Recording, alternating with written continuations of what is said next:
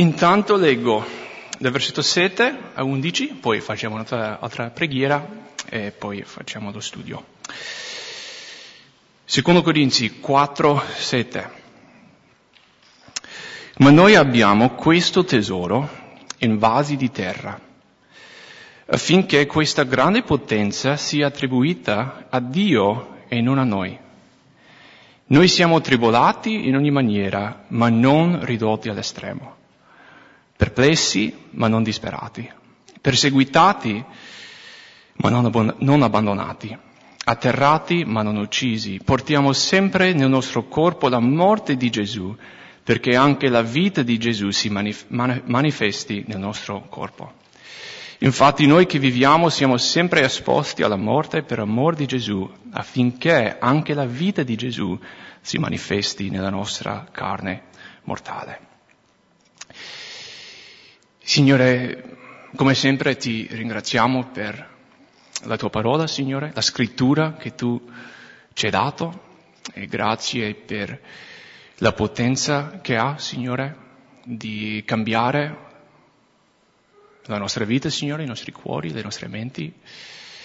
Vogliamo veramente che tu ci trasformi mentre che noi guardiamo la tua parola, Signore. Aiutaci a capire la nostra sofferenza, Signore, le nostre difficoltà e il fatto che noi abbiamo il tesoro più grande già dentro di noi. E sei tu, Signore. Cristo a noi la speranza della gloria. Quindi prego che tutti noi possiamo essere incoraggiati stamattina dalla tua parola per la gloria di Gesù. Amen. Versetto 7. Noi abbiamo questo tesoro in vasi di terra affinché questa grande potenza sia attribuita a Dio e non a noi. Allora vediamo questo tesoro. Abbiamo questo tesoro. Qual è? Non è difficile capire la Bibbia. Tante volte se tu hai una domanda basta leggere il versetto precedente. Ok? Leggiamo il versetto 6. Perché il Dio che disse splenda la luce fra le tenebre è quello che risplende nei nostri cuori per far brillare la luce della conoscenza della gloria di Dio che rifugge nel volto di Cristo Gesù. Ecco il tesoro, la luce di Dio no, che risplende nei nostri cuori affinché no, avessimo la conoscenza della gloria di Dio nel volto di Gesù Cristo. È una frase abbastanza lunga. Paolo in Colossesi 1.27 dice più o meno la stessa cosa in modo molto più semplice. Dice Cristo in voi, speranza della gloria. Okay? Il tesoro che abbiamo dentro di noi è Cristo. Sappiamo che lo Spirito di Dio, una volta che l'abbiamo accettato, Lui è venuto dentro di noi, siamo nati di nuovo e adesso Lui vive dentro di noi. Abbiamo questo tesoro dentro di noi. Poi lui dice che abbiamo questo tesoro in vasi di terra, un modo particolare che usa per descrivere noi. Sappiamo che sta parlando dei nostri corpi, perché più avanti in versetto 10 dice portiamo sempre nel nostro corpo la morte di Gesù, perché anche la vita di Gesù si manifesti nel nostro corpo. Quindi, vasi di terra sta parlando dei nostri corpi. È interessante perché questo concetto viene anche dalle prime pagine della Bibbia. Se vogliamo girare proprio in Genesi capitolo 2, vediamo di che sostanza siamo fatti.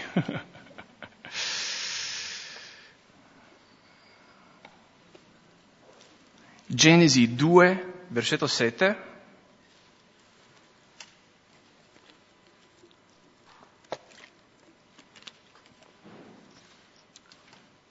Mamma mia, c'è silenzio stamattina, mi sa che i, i, ventilatori non stanno andando, per qualche motivo c'è, c'è un silenzio, non mi sono abituato. uh, Genesi 2,7 Dio il Signore formò l'uomo dalla polvere della terra, gli soffiò nelle narici un alito vitale e l'uomo divenne un'anima vivente. Quindi di che cosa siamo fatti? polvere della terra. Infatti più avanti in capitolo 3, versetto 19, dopo il primo peccato, Dio che parla ad Adamo, primo uomo, mangerai il pane con il sudore del tuo volto finché tu ritorni nella terra da cui fosti tratto, perché sei polvere e in polvere ritornerai. Ecco, quindi quando Paolo ci chiama vasi di terra ha anche ragione. Noi siamo stati tratti all'inizio dalla terra, dal polvere, e un giorno tutti noi, se il Signore non ritorna, torneremo da dove siamo stati tratti. Ecco, vasi di terra. Noi non siamo vasi speciali, per dire, siamo vasi di terra, vasi semplici. Una vase di terra non è niente di speciale, è semplicemente un contenitore, vero? È anche abbastanza fragile, se cade dalla mensola cosa succede? Anche noi penso che siamo così, non siamo niente di speciale, conteniamo il Signore, ok, bello, col tesoro che ci è stato messo dentro, però siamo semplicemente un contenitore e siamo fragili, penso che lo possiamo dire tutti, no? Siamo come vasi di terra. La cosa importante qua è il contenuto, non il contenitore. La cosa importante è il contenuto, non il contenitore. Noi siamo semplicemente vasi di terra, però conteniamo Cristo, il tesoro più grande che c'è. Troppe volte vogliamo glorificare il contenitore, no? O il contenitore di qualcun altro, o il nostro, no? come se noi fossimo qualcosa di speciale. Però questo non è giusto, no? è sbagliato. Noi dobbiamo cercare di glorificare il vero tesoro, ciò che abbiamo dentro. Infatti, come dice alla fine di, di versetto 7, Dio fa così in modo che la gloria vada a Lui e non a noi. Avete visto? Affinché questa grande potenza sia attribuita a Dio e non a noi. noi siamo semplicemente una base di terra, ok? Però Dio è il Dio altissimo che vive dentro di noi. E Dio ha fatto in questo modo affinché la gloria vada a Lui e non a noi stessi. Non siamo niente di speciale per dire. Infatti Paolo predicava spesso in questo modo. Uh, se giriamo qualche pagina indietro, in Primo Corinzi, capitolo 2,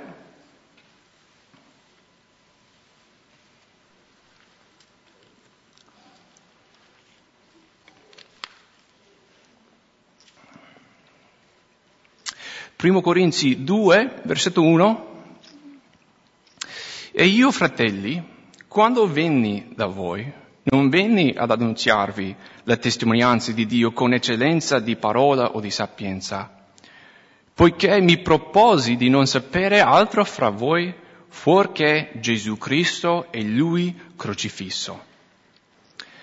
Io sono stato presso di voi con debolezza, con timore e con gran tremore versetto 4, la mia parola e la mia predicazione non cons- consistettero in discorsi persuasivi di sapienza umana, ma in dimostrazione di spirito e di potenza. Ecco la parola, la, il versetto chiave, versetto 5.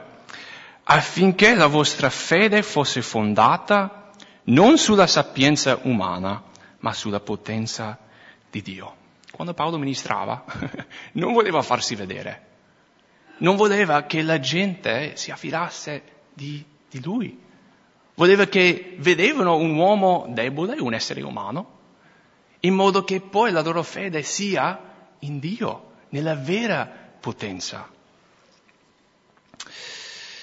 È molto evidente da dove viene la nostra potenza, la nostra forza. Amen. Noi siamo deboli, siamo fragili e Dio ha fatto così apposta, in modo che sia chiaro a tutti che non siamo noi la cosa speciale, non siamo noi la cosa potente, ma è Dio, no? il tesoro dentro di noi, Cristo in noi, speranza della gloria. Versetto 8, sempre in 2 Corinzi 4.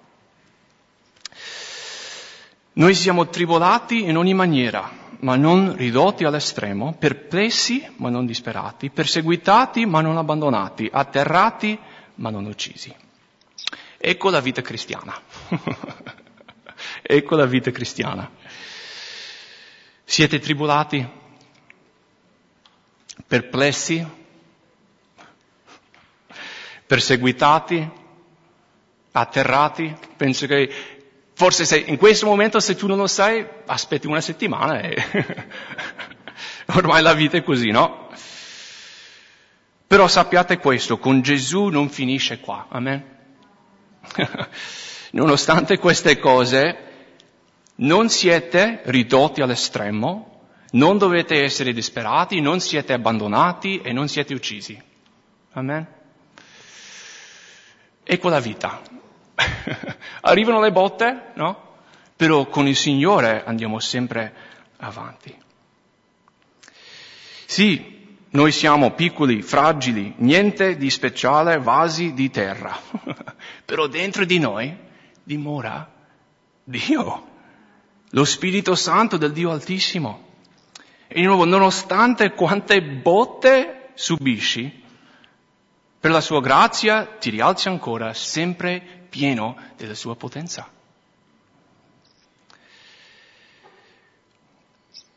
Dove vivevo prima, avevamo un problema di estate con gli scarafaggi. E praticamente mi alzavo la notte, se mi scappava da pipì, no, alle due di, di notte, e accendo la luce in bagno e vedo scarafaggi, no? Corrono dappertutto. E cosa facevo? Prendevo il sandalo e cercavo di prendere questi scarafaggi. Però sembra che più che li sbatti, più che corrono, no? Non so se anche voi avete avuto queste esperienze con gli scarafaggi, sono veramente duri, sono veramente tosti. Penso che siamo noi un po' come gli scarafaggi, nel senso che riceviamo le botte, le difficoltà, le sofferenze, però siamo ancora vivi. Per qualche motivo siamo ancora vivi. Il mondo ci guarda e dice, com'è possibile che quei pazzi là che vanno in chiesa hanno ancora la gioia quando la vita è difficile, quando il mondo sta cadendo a pezzi? Come fanno ad andare avanti? Cioè, come fanno? Cioè, sembra che più difficile diventa, più gioiosi diventano. Come può essere? non possiamo rispondere altro, con altro che non sono io, ma Cristo che vive in me. Amen. Voglio notare la frase perplessi ma non disperati. Paolo era perplesso. Ecco. Ma non era arrivato alla disperazione. Voi siete mai stati perplessi? È mai successo una cosa che non capivi? che chiedevi quella parola famosa a Dio, perché? Perché? A volte non capiremo la nostra vita, a, vita non, a, a volte non avremo il perché. Un giorno sì, però in questa vita a volte non, non ci sarà. E ricordate che anche l'Apostolo Paolo scrive questo, il grande Apostolo ha scritto 13 libri del Nuovo Testamento, eh, ha fondato tantissime chiese, cioè anche lui era perplesso. Anche lui aveva momenti quando non capiva, però non era disperato. E a volte anche noi sperimenteremo la stessa cosa. Noi non capiamo tutto, non, non capiremo tutto, saremo perplessi. Sapete che va bene essere perplesso? Sapete che va bene anche chiedere a Dio e, e esprimere a Dio perché siamo perplessi. Però con il Signore, con Cristo, non dobbiamo mai arrivare alla disperazione. Perché anche quando noi non capiamo, serviamo un Dio che capisce. anche, quando vediamo, anche quando noi non vediamo la fine, Dio vede la fine. E possiamo stare sicuri se ci affidiamo a Lui. Versetto 10. Portiamo sempre nel nostro corpo la morte di Gesù perché anche la vita di Gesù si manifesti nel nostro corpo. Infatti, noi che viviamo siamo sempre esposti alla morte per amor di Gesù, affinché anche la vita di Gesù si manifesti nella nostra carne mortale. Paolo continua a spiegare la vita cristiana, la vita del credente. Nota come la morte porta alla vita. C'è questo processo, no? Morte, poi vita. E c'è questo processo continuo nella vita del credente, la morte, che poi produce la vita. Voglio notare qualcosa però. Notate quale morte e quale vita nota. In versetto 10, portiamo sempre nel nostro corpo la morte di Gesù, perché anche la vita di Gesù si manifesti nel nostro corpo.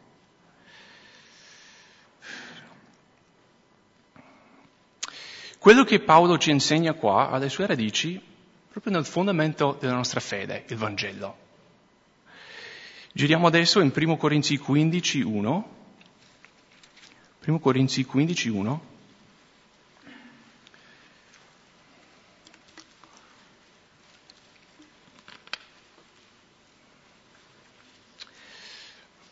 Di nuovo, la, la vita cristiana non, non deve essere complicata. Tante volte noi ce lo complichiamo, ma anche la Bibbia, cioè non è complicato. Paolo praticamente prende il Vangelo, come vedremo qui nel capitolo 15, e lo applica alla vita del credente. Okay? La morte di Gesù è la risurrezione di Gesù. Leggiamo 1 Corinzi 15, 1. Or noi, scusate, Romani. Infatti non mi sembrava giusto. Eccoci qua, 1 Corinzi, no no scusate, io per sbaglio ho letto da Romani, siamo sempre 1 Corinzi 15. Scusate che confusione che ho fatto.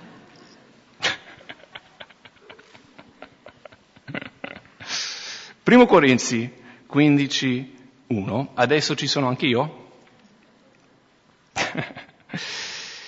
Vi ricordo, fratelli, il Vangelo che vi ho annunziato, che voi avete anche ricevuto, nel quale state anche saldi, mediante il quale siete salvati, purché lo riteniate quale ve l'ho annunziato, a meno che non abbiate creduto in vano. Versetto 3 poiché vi ho prima di tutto trasmesso, come l'ho ricevuto anche io, che Cristo morì per i nostri peccati, secondo le scritture, che fu seppellito e che è stato risuscitato il terzo giorno, secondo le scritture. Poi va avanti a elencare tutti i testimoni della risurrezione di Cristo. Okay? Però il, il riassunto più conciso del Vangelo che Paolo scrive è proprio qua, 1 Corinzi 15, 3 e 4. E cosa dice? Cristo morì per i nostri peccati, secondo le scritture, fu seppellito e il terzo giorno è risuscitato secondo le scritture. Ecco il Vangelo, la morte di Cristo e poi dopo la risurrezione di Cristo. Una frase questa frase, questi versetti, contengono gli avvenimenti principali della vita di Gesù, la sua morte e la sua risurrezione. Però questi semplici avvenimenti hanno un modo di significato, ok? Ci apre proprio un mondo pensando e riflettendo su quello che Cristo ha fatto per noi. E quindi anche in 2 Corinzi 4 Paolo basa il suo argomento su queste verità. La morte di Cristo, e poi dopo la sua risurrezione. Torniamo là, secondo Corinzi 4.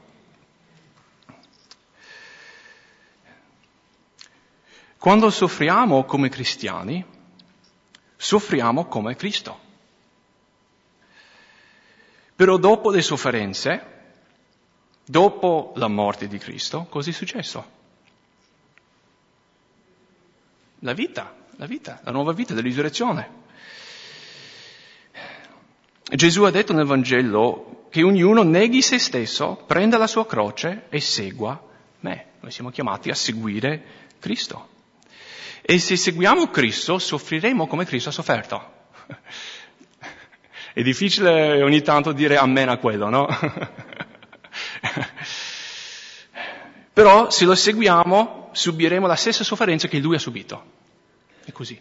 Possiamo dire amen. Però se soffriamo con Cristo, risorgeremo con Cristo. Questa è veramente una buona notizia. Il Vangelo vuol dire la buona notizia, perché lo è una buona notizia. Sì, se fosse solo la sofferenza di Cristo non sarebbe proprio una buona notizia, però se la vita eterna segue la sofferenza è una buona notizia. Se soffriamo con Cristo risorgeremo con Cristo. Se soffriamo in questa vita sappiamo che sta arrivando la nuova vita. Se siamo sopraffatti sappiamo che sta arrivando la risurrezione. Anche se noi moriamo, sappiamo che saremo con Cristo. Vivere è Cristo, morire è guadagno. Questa è la vita da credente. C'è, so, c'è sofferenza, sì, però c'è anche la nuova vita. E noi seguiamo Cristo. Ecco, è semplice, non è complicato. Seguiamo Cristo. Se decidiamo di seguirlo vuol dire che ci sarà sofferenza, ecco. Ognuno avrà una sofferenza diversa, sofferenza unica, la mia sofferenza non sarà quella vostra, ok? Ognuno avrà la sofferenza, però ricevendo Cristo e la sua sofferenza vuol dire che riceviamo, riceviamo anche la sua risurrezione, la sua vita, la vita eterna. Voglio leggervi qualche versetto da, da Romani, capitolo 8, veramente Romani questa volta. Romani 8, 31, versetti bellissimi.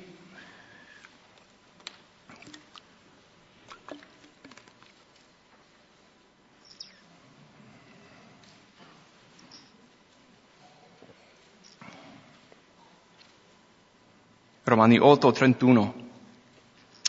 Che diremo dunque riguardo a queste cose? Se Dio è per noi, chi sarà contro di noi? Colui che non ha risparmiato il proprio figlio, ma lo ha dato per tutti noi, non ci donerà forse anche tutte le cose con lui? Chi accuserà gli eletti di Dio? Dio è colui che li giustifica. Chi li condannerà? Cristo Gesù è colui che è morto, ancor più è risuscitato, ecco lo stesso ragionamento che fa in 2 Corinzi 4, è morto, ancora più è risuscitato e alla destra di Dio e anche intercede per noi. Chi allora ci separerà dall'amore di Cristo? Sarà forse la tribolazione, l'angoscia, la persecuzione, la fame, la nudità, il pericolo, la spada? Come è scritto, per amor di te siamo messi a morte tutto il giorno, siamo stati considerati come pecore da macello. a volte la vita cristiana sembra così, no?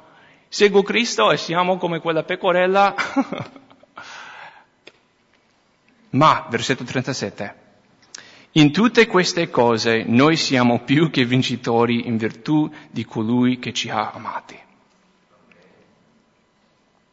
Infatti sono persuaso che né morte né vita né angeli né principati né cose presenti né, né cose future, né potenze, né altezza, né profondità, né alcun'altra creatura potranno separarci dall'amore di Dio che è in Cristo Gesù nostro Signore. Amen. Sì, la sofferenza c'è, però, però anche i non credenti soffrono. non è una cosa esclusiva per noi cristiani. Però noi nella nostra sofferenza sofferenza, essendo figli di Dio, sappiamo che ci aspetta la nuova vita, no? sia nelle nostre situazioni qui quotidiane, ma anche, no, in tutto sappiamo che anche quando moriamo andiamo con il Signore, ci aspetta la nuova vita. Secondo Corinzi 4,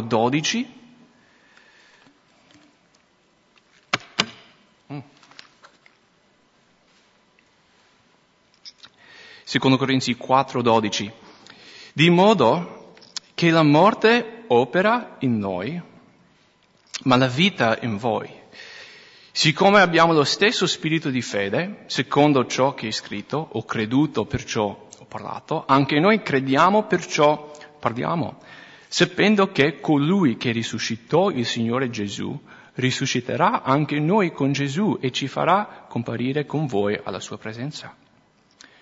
Tutto ciò infatti avviene per noi affinché la grazia che abbonda per mezzo di un numero maggiore di persone moltiplichi il ringraziamento alla gloria di Dio.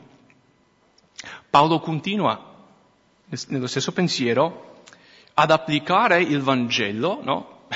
questa verità fondamentale, semplice della, nostra fede, alla nostra vita eh, quotidiana, alla vita cristiana.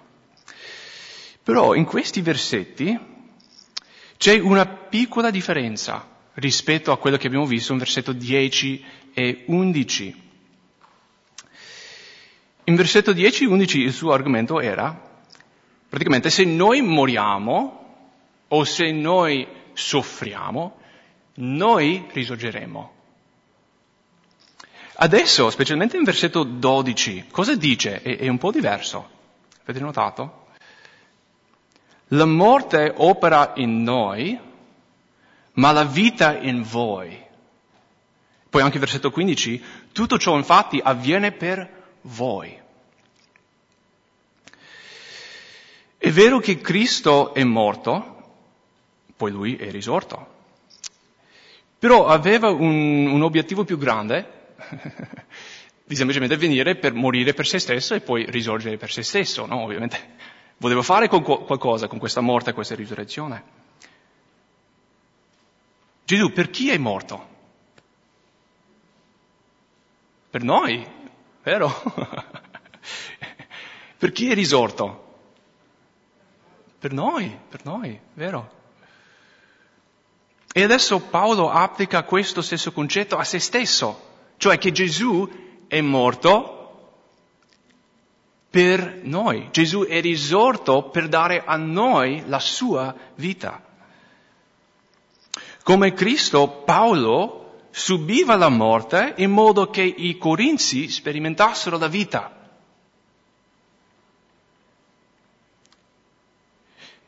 Cristo è, vero, è, è, è, morto per noi, è vero, e Lui è il nostro sacrificio propiziatorio. Okay? Gesù è morto nel nostro posto affinché noi ricevessimo la sua giustizia. Secondo Corinzi 5:21. Paolo non sta pretendendo no, di prendere su di se stesso il giudizio per i nostri peccati, avete capito? Non è che lui sta cercando di morire per i nostri peccati come Gesù ha fatto, ok? Non pretende di essere Dio. Però Paolo vive con la stessa mentalità di Cristo, cioè sacrificarsi per gli altri. Paolo si sacrificava per il bene degli altri. Paolo soffriva per il bene degli altri. Secondo voi lui voleva subire tutto quello che ha subito? Leggete sempre in Secondo Corinzi capitolo 11 e vedrete tutte le cose che ha sofferto. Secondo, secondo voi lui, ah che, che bello, mi, mi, mi, sveglio stamattina per soffrire per il Signore. Non penso. Lui l'ha fatto volentieri, no? Per annunziare il Vangelo in tutto il mondo. Lui si sacrificava per spargere la parola di Dio. E Paolo modella veramente per noi l'amore di Cristo, dando la sua vita per il bene degli altri. Di nuovo, non vuol dire che Paolo è morto per i nostri peccati, non sto dicendo quello, ok? Però quello stesso cuore di sacrificio per gli altri Paolo aveva. Versetto 12, di modo che la morte opera in noi, ma la vita in voi. Sapete che anche noi possiamo fare la stessa cosa? Noi possiamo sacrificarci per il bene degli altri. Noi possiamo soffrire per benedire gli altri. Non vuol dire che andiamo in giro a cercare sofferenza, no, non è quello che sto dicendo. Però se vogliamo vivere come Cristo ha vissuto, se vogliamo seguire Cristo nel suo cuore di sacrificio, amore, ci saranno momenti quando dovremo noi soffrire in modo che altri sperimentino la vita. Infatti se noi abbiamo ricevuto questo amore da Cristo, come possiamo fare a non dimostrare questo amore agli altri? Gesù si è sacrificato per noi, come possiamo non sacrificare noi stessi per gli altri? E di nuovo, come la nostra sofferenza, che è unica, i modi in cui noi ci sacrificheremo per il bene degli altri sarà uguale, no? Come, cioè, i modi in cui io devo sacrificarmi sarà diverso da voi, eccetera, eccetera. Ognuno ha la sua strada alla quale il Signore l'ha chiamato. Però noi abbiamo l'opportunità di vivere il Vangelo in modo molto pratico, no? Cioè sacrificare noi stessi per benedire gli altri. Io prego che noi tutti possiamo avere questo atteggiamento, questa mentalità, questa prospettiva, no? Come posso spendere la mia vita per benedire gli altri? Ormai siamo troppo egoisti, no? Io lo confesso per prima, penso sempre a me. Però Gesù non pensava così. Gesù pensava agli altri e lui è venuto proprio per, per sacrificarsi, per benedire gli altri. Quindi come possiamo anche noi vivere questo stesso amore. Gli ultimi versetti, versetto 16 fino a 18. Perciò non ci scoraggiamo, ma anche se il nostro uomo esteriore si va disfacendo, il nostro uomo interiore si rinnova di giorno in giorno perché la nostra momentanea, leggera afflizione ci produce un sempre più grande e smisurato peso eterno di gloria. Mentre abbiamo lo sguardo intento non alle cose che si vedono, ma a quelle che non si vedono. Poiché le cose che si vedono sono per un tempo, ma quelle che non si vedono sono eterne. Perciò non ci scoraggiamo. Bella quella parola perciò. Non ci scoraggiamo perché abbiamo il tesoro della luce di Dio dentro di noi. Sì, noi siamo vasi di terra, vabbè. Niente di speciale, però abbiamo il tesoro dentro di noi. Nonostante la nostra sofferenza, noi non siamo né disperati, né abbandonati, né uccisi, perciò non ci scoraggiamo. Non siamo scoraggiati perché la morte ci porta solo alla vita. perché la sofferenza ci aiuta a raggiungere altre persone. Perciò non ci scoraggiamo. È sicuro che ci sono persone scoraggiate in questa sala. Siamo cosa? 120 più o meno. È sicuro che ci sono persone scoraggiate questa mattina. non voglio per un secondo negare la difficoltà che stai affrontando, che stai sperimentando, però voglio semplicemente incoraggiarvi. In Cristo e con Cristo abbiamo la forza di andare avanti anche nei momenti più bui. Perciò non ci scoraggiamo. Amen.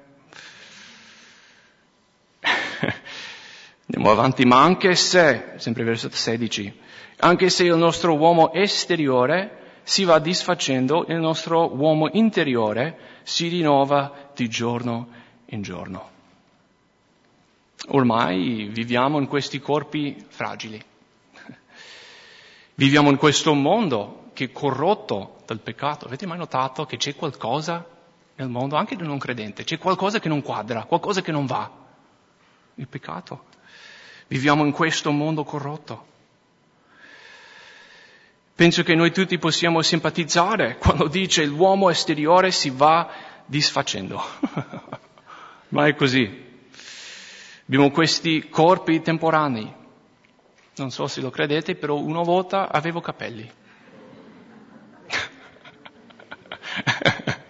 sì, anche te Giovanni.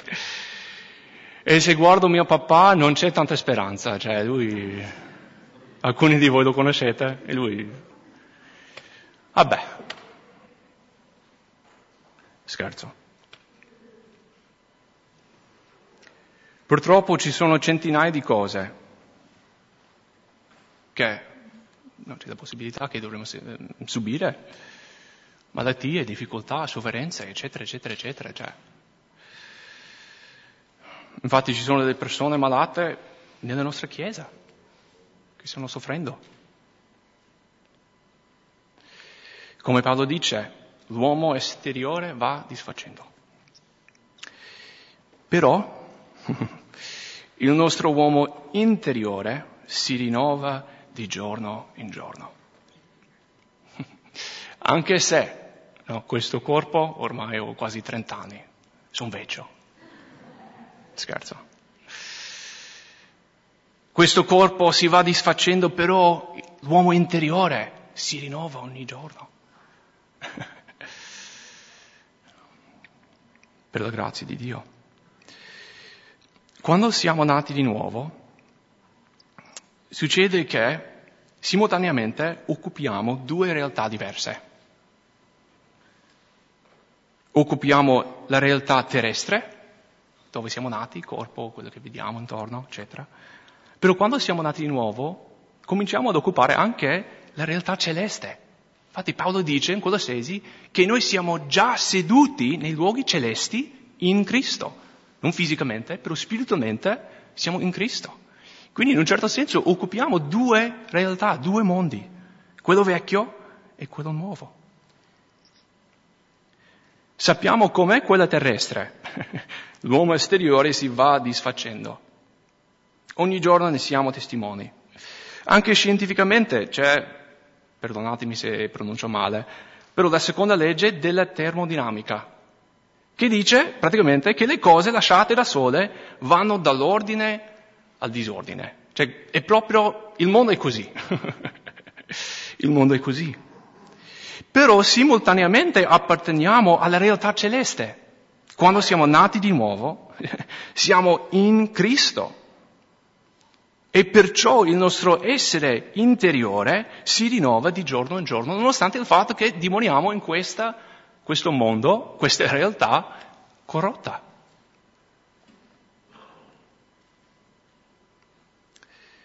Se siamo in Cristo, sì, l'uomo vecchio, il corpo si va disfacendo, però l'uomo, l'uomo spirituale, l'uomo interiore si rinnova di giorno in giorno. Perciò possiamo avere quella forza no? di andare avanti. Siamo vasi di terra con il tesoro dentro. Versetto 17. Perché la nostra momentanea, leggera afflizione ci produce un sempre più grande, smisurato peso eterno di gloria. Tante parole qua. Di nuovo qui fa un contrasto tra queste due realtà. Tra la nostra sofferenza terrestre e la gloria celeste. Paolo dice che la nostra afflizione è momentanea e leggera. come può dire questo? Come può, come, come può dire questo? Ci sono persone che soffrono tutta la vita. È momentanea, è leggera. Eh, insomma, no, non è momentanea, non è leggera. Ci sono persone che devono subire cose pesanti nella vita come tanti di voi immagino in questa sala. Vi sembrano leggere quelle cose?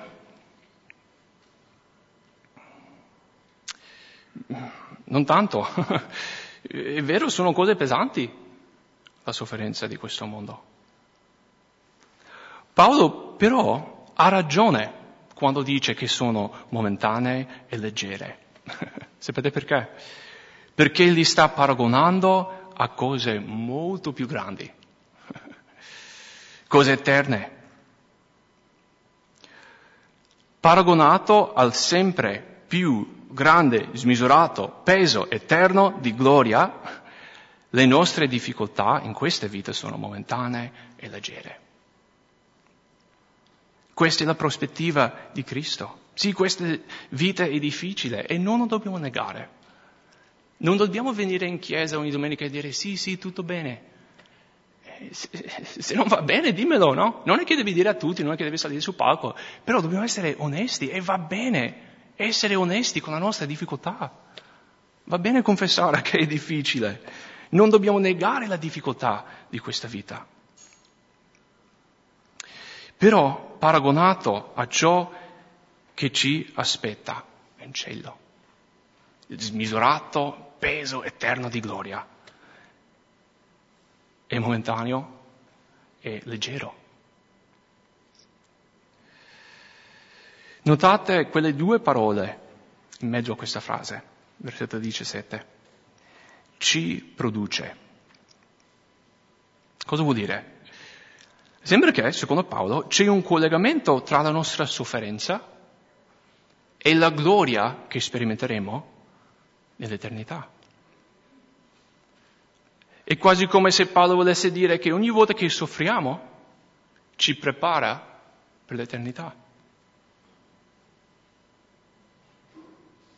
Ogni volta che noi soffriamo ci prepara per quel giorno quando saremo sbalorditi dal, dal smisurato peso eterno di gloria. Ci produce, ci prepara. Ogni volta che soffriamo cresce dentro di noi quel desiderio per quella gioia che riceveremo un giorno. Versetto 18, mentre abbiamo lo sguardo intento non alle cose che si vedono, ma quelle che non si vedono. Poiché le cose che si vedono sono per un tempo, ma quelle che si vedono sono eterne. Ecco cosa dobbiamo fare. O meglio, cosa dobbiamo guardare. Ricordate che Solomone, nel libro di Ecclesiaste, guardava sempre sotto il sole, prospettiva terrestre. Però Paolo dice qua che le cose che si vedono sono per un tempo, sono temporanee. Noi invece dobbiamo fare come Paolo e guardare le cose che non si vedono, cioè sono le cose eterne. Ci fermiamo qua un attimo, perché di sicuro c'è qualcuno che dice, se non si vede queste cose, come le guardo? non ha senso alla fine quello che Paolo dice. Come dobbiamo guardare ciò che non si vede? È impossibile. Può sembrare che Paolo è un po' confuso, non è confuso, l'ha scritto apposta, perché se non vediamo queste cose, queste cose eterne, e le dobbiamo guardare comunque, vuol dire che dobbiamo vedere con occhi diversi. Noi non riusciamo a percepire le cose eterne con questi occhi fisici che abbiamo. Infatti Paolo parla di questi altri occhi in Efesini capitolo 1. Lui li chiama gli occhi del nostro cuore. Non vuol dire che abbiamo letteralmente occhi dentro di noi. Non è quello.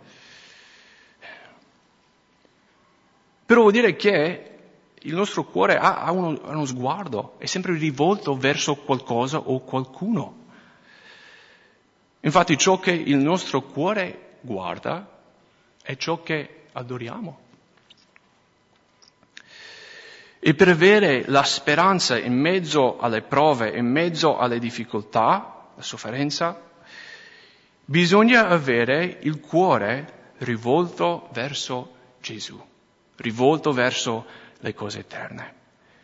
Per concludere voglio leggere appunto Efesini capitolo 1, questi versetti eh, ragazzi, se volete venire su per eh, che dopo facciamo l'ultimo canto.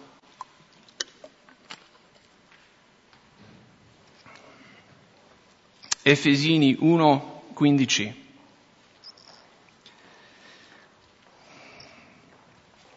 Paolo prega in modo che gli Efesini abbiano gli occhi spirituali, gli occhi del cuore aperti per vedere non la realtà fisica, non questo mondo, ma di vedere la realtà celeste, la realtà um, di Cristo. È una preghiera. Facciamo bene anche uh, pregare questa preghiera. o almeno leggere questi versetti e poi pregare queste stesse cose, affinché il Signore proprio apri gli occhi dei nostri cuori. Quindi Efesini 1:15, perciò anche io, avendo udito parlare della vostra fede nel Signore Gesù e del vostro amore per tutti i santi, non smetto mai di rendere grazie per voi ricordandovi nelle mie preghiere, affinché il Dio del nostro Signore Gesù Cristo, il Padre della gloria, scusate, vi dia uno spirito di sapienza e di rivelazione perché possiate conoscerlo pienamente. Ecco qua, versetto 18 egli illumini gli occhi del vostro cuore affinché sappiate a quale speranza vi ha chiamati, qual è la ricchezza della gloria della sua eredità che vi riserva tra i santi e qual è verso di noi che crediamo l'immensità della sua potenza.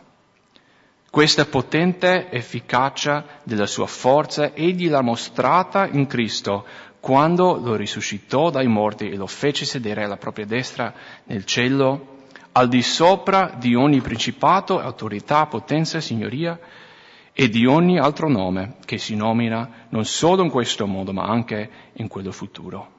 Ogni cosa egli ha posto sotto i suoi piedi e lo ha dato per capo supremo alla Chiesa, che è il corpo di lui, il compimento di colui che porta a compimento ogni cosa in tutti.